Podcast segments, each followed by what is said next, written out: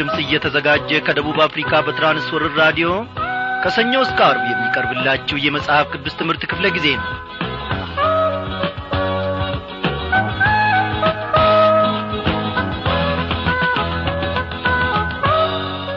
ቀኒቱንና ሳቲቱን ሳያጓድልብን እግዚአብሔር አምላካችን እነሆ በተለመደው ስፍራ ደግሞ አንድ ላይ ሰብስቦን በዚህ በአየር ሞገድ አማካኝነት ለእያንዳንዳችን ይናገረናል። እግዚአብሔር ለዘላለም ይክበር ይመስገን። ማዱ ሰፊ ነው። ዛሬ ትላንትና የበላችሁትን ዐይነት ምግብ አልመግባችሁም። ጨርሻለሁ ጐሎብኛል አይልም። እግዚአብሔር እጁ ምንጊዜም ቢሆን ሙሉ ነው ትርፍ ነው። እንደምናመሻችሁ በጌታ የተወደዳችሁ ክብሯን አድማጮቼ ዛሬም ደግሞ እግዚአብሔር አምላካችን ፈቃዱ ሆኖ ከትንቢተ አብድዩ መጽሐፍ ጥናታችንን እንቀጥላለን ማለት ነው። እስከ መጨረሻው ድረስ እንግዲህ ከእኛ ጋር ሆናችሁ የበረከቱ ተካፋዮች እንደምትሆኑ ተስፋ እናደርጋለን። እስቲ እንደ ወትሮ ሁሉ ዝማሬን ጋብዛችሁ አስቀድመን። እስኪ አንዴ አዳምጡኝ ምናገረዋለኝ ያደረገልኝ በተረካ ያጠቅመኝ ጌታ በሕይወቴ ይህን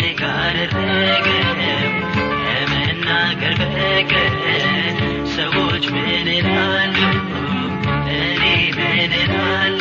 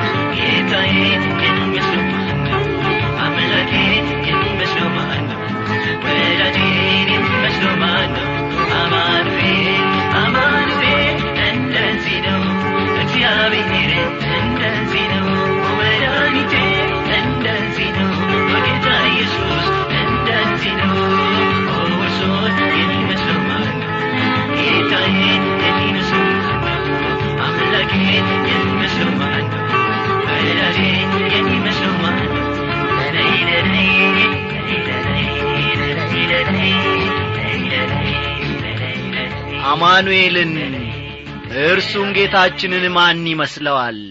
እግዚአብሔር ለዘላለም ይክበር ይመስገን። በእናታችን በአባታችንም አናስመስለውም። ከሚቀርበን ከሚወዳጀን ወዳጃችንም ጋር አንድ አድርገን ፈጽሞ መመልከት አንችልም። እግዚአብሔር ወዳጆቼ ከምንም ነገር በላይ ነው። እስቲ እናመስግነው። ድንቅ የሆንክ እግዚአብሔር አምላካችን ኖ ባለፉት ቀናት ደግሞ እየመከርከን በቃልህም እየተናገርከን። እግዚአብሔር አምላካችን ሆይ ለዚህች ምሽት ደግሞ እንድንበቃ ፈቃድ ሆኗል። ዛሬም ደግሞ የምትለን የምትናገረን እነሆ አንተ ብዙ ብዙ ነገር አለ። በረከቶች እግዚአብሔር ሆይ አንድና ሁለት ብቻ አይደሉም። እነሆ እግዚአብሔር አምላኬ ሆይ የማያልቅብህ የማያረጅብህ ጊዜም የማያልፍብህ ወረት የማያጠቃቃ እንዳንተ ማንም የለም። ነፍሳችን ባንተ አርፋለች። ጌታ ኢየሱስ ክርስቶስ የእግዚአብሔር ልጅ። በዚህች ምሽት ደግሞ ከእኛ ጋር አሁን እባክህን ጐደሎ ነገራችንን ሁሉ አሳይን ጠማማ ነገራችንን ሁሉ እግዚአብሔር ሆይ አንተንም ያስከፋንበት። እነሆ ከእውነትህ መንገድ ደግሞ አፈንግጠን የጠፋንበትን ጌታዬ ሆይ ዛሬ ተናግረህ ደግሞ እንድትመልሰን በቃልህም ደግሞ እንድትሠራን እንድታበጃጀን እንለምንሃለን። በእውነት እግዚአብሔር አምላካችን ሆይ ወደ እያንዳንዳችን ጓዳ ተመልከት። አደባባያችን የምንውልበትን ስፍራ ሁሉ ተመልከት። በቀና መራመዳችንን ቃልህን ማክበራችንን ለትእዛዝህም ደግሞ ተገዢዎች መሆናችንን በእውነትህም ደግሞ መራመዳችንን እግዚአብሔር ሆይ ተመልከት። በዚህ ሰዓት ደግሞ በቃል አማካኝነት ለአንተ የሚኖር አንተን የሚያከብር ፍሬ የሚያፈራ ልብን በውስጣችን እንድትፈጥርልን እንለምንሃለን። ድንቅ የሆንክ የእግዚአብሔር ልጅ ኢየሱስ ክርስቶስ አሁንም ስምህን ደግመን ደጋግመን እንጠራለን። እባክህ እንደ ትላንትና ዋልልም እንደ ከትላንት በስቲያ ዋልልም ከወትሮ ሁሉ በበለጠ ሁኔታ በመካከላችን ተገልጠ ደግሞ ድንቅን ነገር እንድታስተምረን ለሕይወታችን ዘመን የሚረባንን ነገር እንድሰንቅልን እንለምንሃለን።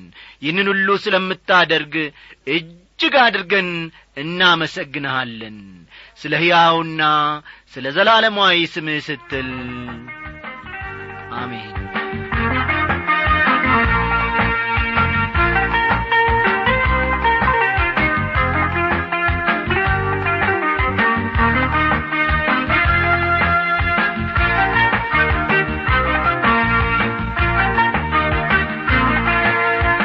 ክቡራን አድማጮቼ ባለፉት ተከታታይ ትምህርቶቻችን ትንሿ የኤዶም መንግሥት መደምሰስ ላይ ተመርኩዘን ጌታ መንፈስ ቅዱስ ያስተማርንን ብዙ ነገሮችን ተመልክተናል። ኤዶም የነበረባት ያቺ ውብ ከተማ የምትታወቀው በተራሮች በመከበቧ ብቻ አልነበረም በጥበቧና በሃይማኖተኝነቷም ትታወቃለች። ፔትራ የአረማውያን ሃይማኖት የተስፋፋባት አገር ነበረች። የሥነ ቁፋሮ ታሪክ ተመራማሪዎች በተራሮች ላይ ሰዎች ይሰዉበት የነበረ መሰዊያን ማግኘታቸውን ለአማልክቶቻቸው መሥዋዕት የሚያቀርቡት ሰዎችን በማረድና ደማቸውን በመርጨትም እንደ ነበረ ኤዶም በጥበብ በጣም የታወቀች መሆኗን ከኢዮብ ጓደኞች አንዱ ኤልፋስ ቴማናዊው እንደ ነበረና የዚያች አገር ጠቢባንን ለመስማት ሰዎች ከሩቅ አገር ወደዚያ ይሄዱ እንደ ነበረ ኤርምያስ ምዕራፍ አርባ ዘጠኝ ቁጥር ሰባትን ጠቅሰን መመልከታችንን ማስተዋልንም ከኤሳው ከተማ እንደሚያጠፋ እግዚአብሔር ስለ መናገሩ መመልከታችን የሚታወስ ነው። እስቲ ዛሬ ደግሞ አለፍ ብለን አብድዩ ቁጥር ዘጠኝን በመመልከት የዛሬውን ምሽት ትምህርታችንን እንጀምራለንና መጽሐፍ ቅዱሶቻችሁ እንደ ወትሮ ሁሉ ገለጥ ገለጥ አድርጋችሁ አብድዩ ቁጥር ዘጠኝን አውጡ።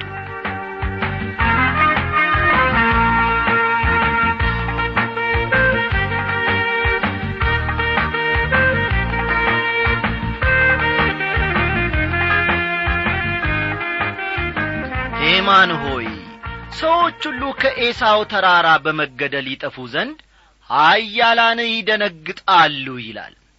ቴማን የሚለው ስሟን ያገኘችው ከኤሳው የልጅ ልጅ ሲሆን ፈጠን ፈጠን እያላችሁ ይህንን ነገር ጻፉ። ቴማን የሚለው ስሟን ኤዶም ያገኘችው ከኤሳው የልጅ ልጅ ሲሆን የምትገኘውም ከኤዶም ድርሻ በስተ ደቡብ ነበረ። ቴማናውያን በጀግንነታቸው የሚታወቁ ሕዝብ ነበሩ የኤዶምን ግፍ ወይም ወንጀልን አስመልክቶ የተነገረውን ደግሞ እስቲ አለፍ ብለን ከቁጥር አስር እንመለከታለን። ከቁጥር አስር እስከ አስራ አራት ባሉት ክፍሎች ከቁጥር አስር እስከ አሥራ አራት ባሉት ክፍሎች ኤዶምን ለመደምሰስ ምክንያት የሆኑ ወንጀሎችን እግዚአብሔር በዝርዝር ያቀርባል። ይህንንም ነጥብ ያዙ በእነዚህ ቁጥሮች ውስጥ ኤዶምን ለመደምሰስ ምክንያት የሆኑ ወንጀሎችን እግዚአብሔር በዝርዝር ያቀርባል። ቀደም ብለን ወይም ደግሞ ባለፉት ክፍለ ጊዜያት እንደ ተመለከት ነው ዋናው በደሉ ምን ነበረ? ትዕቢት ነበር። ይህ ደግሞ ሌሎች በደሎችን እንዲፈጽም አደፋፍሮታል። ትዕቢት የልብ ዝንባሌ ነው።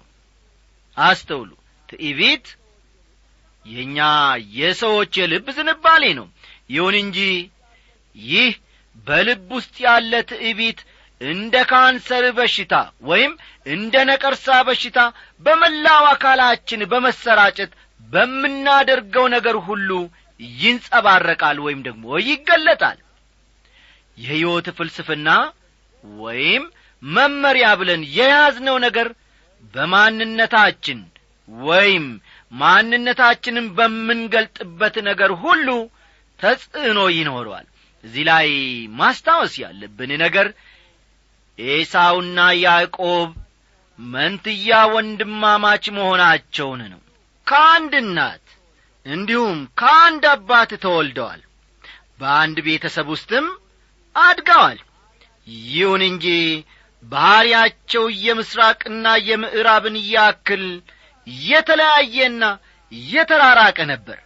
ገና ከመጀመሪያውኑ ነበር በመካከላቸው የነበረው ትግል ይፋ የሆነው። ያ ጥላቻና ምሬት ገና አልተፈወሰም። በየፊናቸው ሁለቱም ታላቅ ሕዝብ ቢሆኑም ጥላቻው ግን ወገኖቼ እንዳለ ነበር። ይሁን እንጂ ከኤዶም ጋር ሊኖራቸው ስለሚገባው ግንኙነት እግዚአብሔር ለሕዝቡ ይናገራል። ከመዝሙር አንድ መቶ ሰላሳ ሰባት ቁጥር ሰባት ከመዝሙር አንድ መቶ ሰላሳ ሰባት ቁጥር ሰባት አቤቱ በኢየሩሳሌም ቀን የኤዶምን ልጆች አስብ እስከ መሠረቷ ድረስ አፍርሱ አፍርሱ ያሉትን የሚልን ቃል እናነባለን። ባቢሎናውያን እስራኤልን በደመሰሱበት ጊዜ ይህንን ታሪክ ልብ ብላችሁ ያዙ።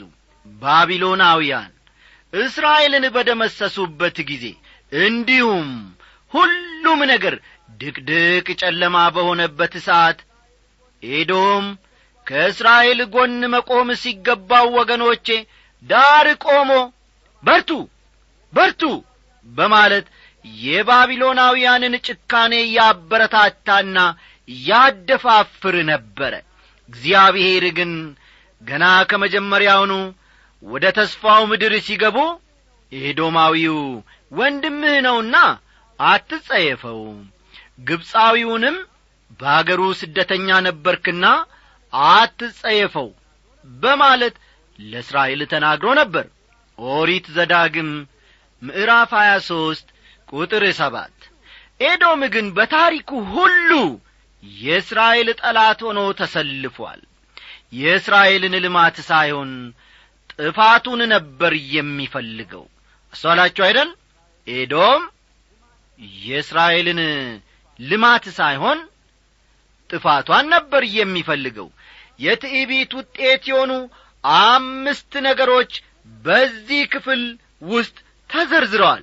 ባለፈው ምሽት ክፍለ ጊዜ ጥናታችን እንግዲህ እነዚህን የትዕቢት ውጤት የሆኑትን አምስቱን ነጥቦች ኖ ዛሬ እንደምንመለከት ቀጠሮ ይዘንህ ነበረ። እስቲ የመጀመሪያው ምን እንደሆነ እንመልከት። አንደኛ የመጀመሪያው ግፍ ነው። የትዕቢት ውጤት ምንድን ነው ማለት ነው? ግፍን ያስከትላል። እስቲ ቁጥር አስርን እናንብብ በወንድምህ በያዕቆብ ላይ ስለ ተደረገ ግፍ እፍረት ይከርንሃል ለዘላለምም ትጠፋለ ይላል። በኤዶም ላይ ሁለት ነገሮች ሊደርሱበት ነው። አስተውሉ። አሁን በኤዶም ላይ ሁለት ነገሮች ሊደርሱበት ነው። አንደኛው በእፍረት ይከደናል። በእፍረት ይከደናል። መጨረሻ ላይ ባቢሎን የፔትራ ከተማን ተቈጣጠረች። ነዋሪዎቿንም በምርኮኝነት አጋዘች። ሁለተኛው ደግሞ በኤዶም ላይ የሚደርሰው ሁለተኛው ነገር ለዘላለም ትጠፋለ የሚለው ቃል ነው። እንደ ሕዝብ ኤዶም ለመጨረሻ ጊዜ ሊደመሰስ ነው። በዚህ አሁን ባለንበት ዘመን ስለ እስራኤል ብዙ ሲነገር እንሰማለን ስለ ኤዶም ግን ምንም አልሰማንም። አስተውሉ። ዛሬ ዛሬ ባለንበት በአሁኒቱ ሰዓት ማለቴ ነው ስለ እስራኤል ከመገናኛ ብዙሃን ብዙ ነገር ሲነገር እንሰማለን በየቀኑ። ስለ ኤዶም ግን ምንም ነገር አንሰማም። ሁለተኛው የኤዶም በደል ደግሞ ከእስራኤል ጠላቶች ጋር መተባበሩ ነው አስተውሉ። ሁለተኛው የኤዶም በደል ከእስራኤል ጠላቶች ጋር መተባበሩ ነው። እስቲ ቁጥር አሥራ አንድን እናንብብ። በፊቱ አንጻር በቆምክ ቀን አሕዛብ ጭፍራውን በማረኩበት እንግዶችም በበሩ በገቡበት በኢየሩሳሌምም ዕጣ በተጣጣሉበት ቀን አንተ ደግሞ ከእነርሱ እንዳንዱ ነበርክ ይላል የሥጋ ዘመዶቻቸው ከሆኑት እስራኤላውያን ይልቅ ኤዶማውያን ከጠላቶቻቸው ጋር መወገንን መርጠዋል። ቁጥር አሥራ ሁለት። ነገር ግን በመከራው ቀን ወንድምህን ትመለከት ዘንድ በጥፋታቸውም ቀን በይሁዳ ልጆች ላይ ደስ ይልህ ዘንድ በጭንቀትም ቀን በትዕቢት ትናገር ዘንድ አይገባህም ነበር ይላል። በይሁዳ ላይ በደረሰው ጥፋት ኤዶማውያን ደስ ተሰኝተዋል። ይህም ትዕቢት ራሱን የሚገልጽበት አንዱ ገጽታ ነው። በሌላው ሰው ላይ በሚደርስ ጥፋት ደስ የሚሰኝ ሰው ካለ ያ ሰው ትዕቢተኛ እንደሆነ መናገር ይቻላል። ትዕቢት እግዚአብሔር ከሚጠላቸው ነገሮች ውስጥ አንዱ ነው። ይህንም ባለፈው ትምህርታችን ክፍለ ጊዜ ተመልክተናል። ቁጥር አሥራ ሦስት በጥፋታቸውም ቀን በሕዝቤ በር ትገባ ዘንድ በጥፋታቸውም ቀን መከራቸውን ትመለከት ዘንድ በጥፋታቸውም ቀን በሀብታቸው ላይ እጅህን ትዘረጋ ዘንድ አይገባህም ነበር ይላል። ከጠላት ጎን መቆማቸው ብቻ ሳይሆን ጠላት እስራኤልን በምርኮ በወሰደበት ጊዜ እነርሱም በዘረፋ ተባብረዋል። ወገኖቼ ትዕቢት ሰዎችን የተለያየ ኀጢአት ወደ መፈጸም ያደርሳቸዋል። ከእነዚህ አንዱ ስርቆት ነው።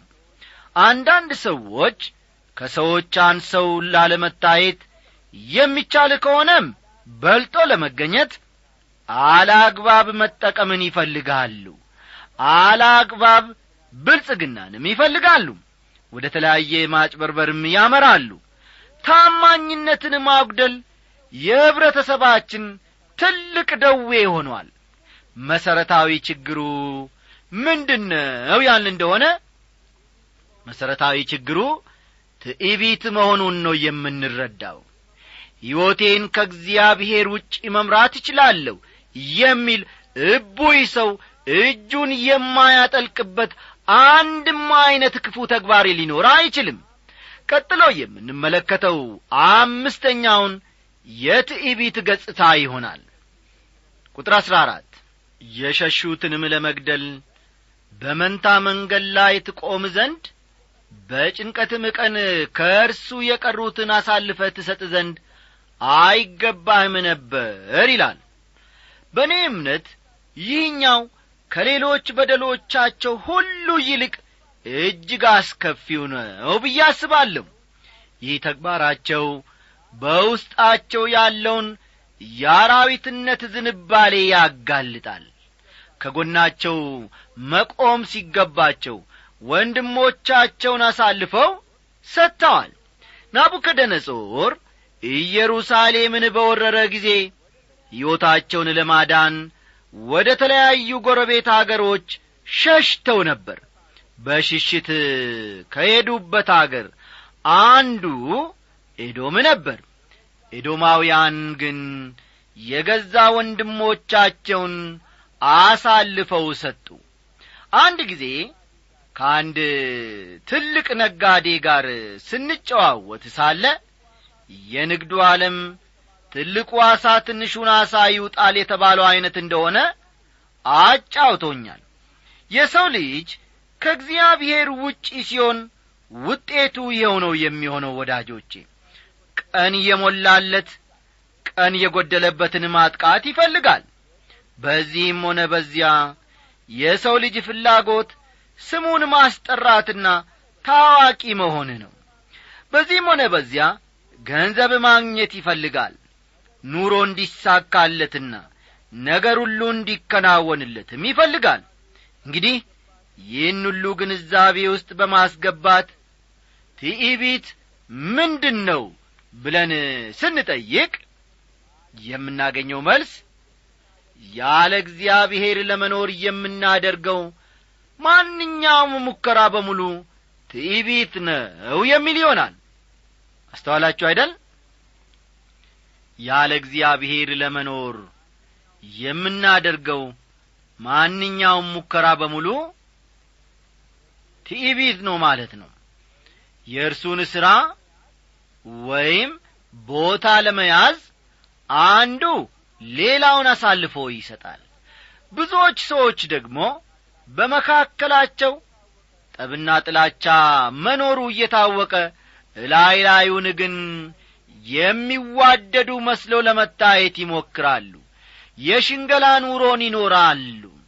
በጣም ይቅርታ አድርጉልኝና ትዕቢት ዛሬ ዛሬ በተለያዩ አብያተ ክርስቲያኖችም ውስጥ በስፋት ይታያል። በቤተ ክርስቲያን አባሎችና በአገልጋዮችም መካከል ትዕቢት ይኖራል። በኤዶማውያን ላይ እያንዣበበ ያለውን አደጋ ከቁጥር አሥራ አምስት እንመለከታለን። በኤዶማውያን ላይ እያንዣበበ ያለ አደጋ የሚል ይሆናል። ቁጥር አሥራ አምስት የእግዚአብሔር ቀን በአሕዛብ ሁሉ ላይ ቀርቦአልና አንተ እንዳደረግከው እንዲሁ ይደረግብሃል።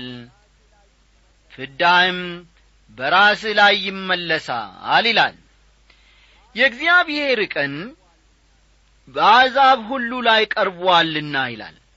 በዓለም ሕዝብ ሁሉ ላይ የእግዚአብሔር ቀን መጥቶአል ጌታ ኢየሱስ ክርስቶስ መንግሥቱን ለመመስረት ወደዚህ ምድር ሲመጣ እርሱ ራሱ በማቴዎስ ምዕራፍ ሀያ አምስት በተናገረው መሠረት በዓለም ሕዝብ ሁሉ ላይ ፍርድ ያደርጋል። እዚህ ላይ ግን አንድ አስቸጋሪ ነገር ከረጅም ዘመናት በፊት ጨርሶ ከዚህ ምድር የተደመሰሱ ሕዝቦች ፍርድ የሚያገኙት በዚህኛው ፍርድ ነው ወይስ በታላቁ ነጭ ዙፋን ፍርድ የሚል ጥያቄ ነው? ራእይ ምዕራፍ ሀያ ከቁጥር አሥራ አንድ እስከ አሥራ አምስት ያለውን በኋላ ተመልከቱ። የዮሐንስ ራእይ ምዕራፍ ሀያ ከቁጥር አሥራ አንድ እስከ አሥራ አምስት ያለውን ተመልከቱ። እዚህ ላይ ወገኖቼ የተለያዩ መጽሐፍ ቅዱስ ማብራሪያዎች የተለያየ አመለካከት ቢኖራቸውም የኔን የግሌን አመለካከት እንዳቀርብ ግን ይፈቀድልኝ። እዚህ ላይ አብዲዩ የእግዚአብሔር ቀን በአሕዛብ ሁሉ ላይ ቀርቦአልና ሲል በዘመናት መጨረሻ ላይ ኤዶም እንደ ሕዝብ እንደ ገና ይነሳል ማለቱ ነው። ልብ በሉ።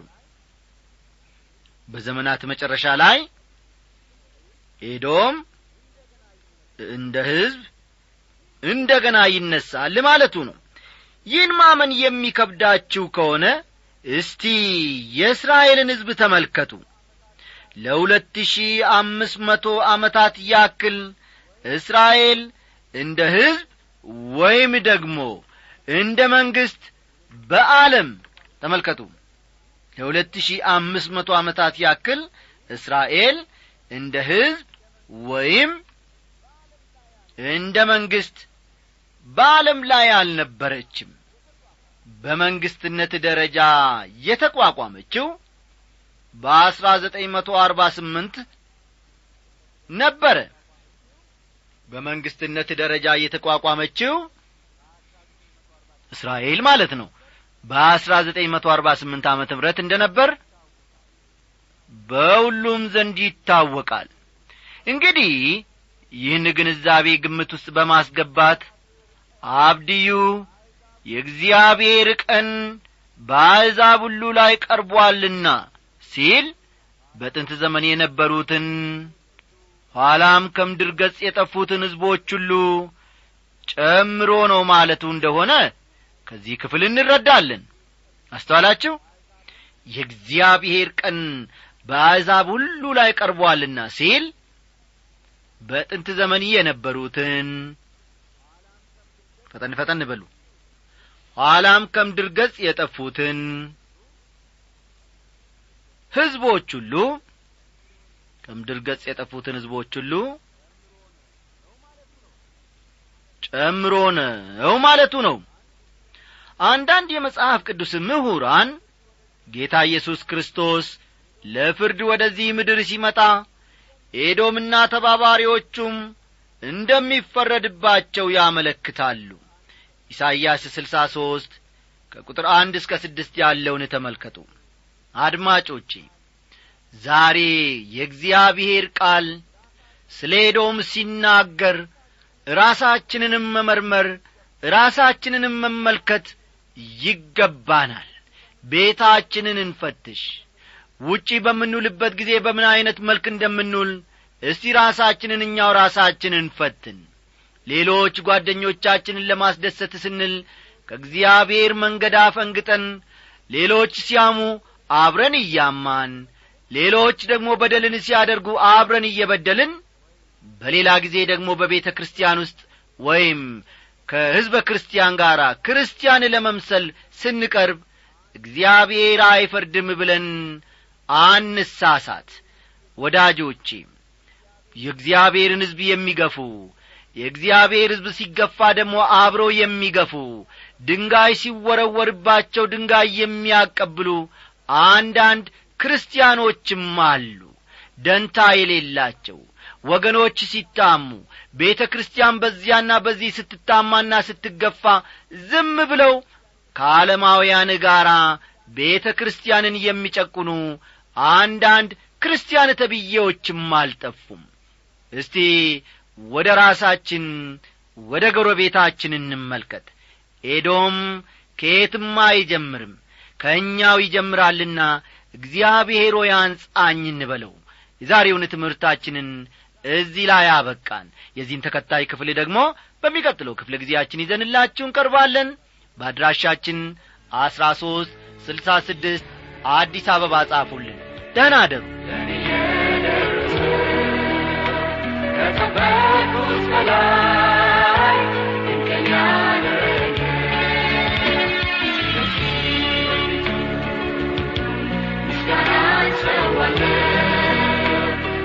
birds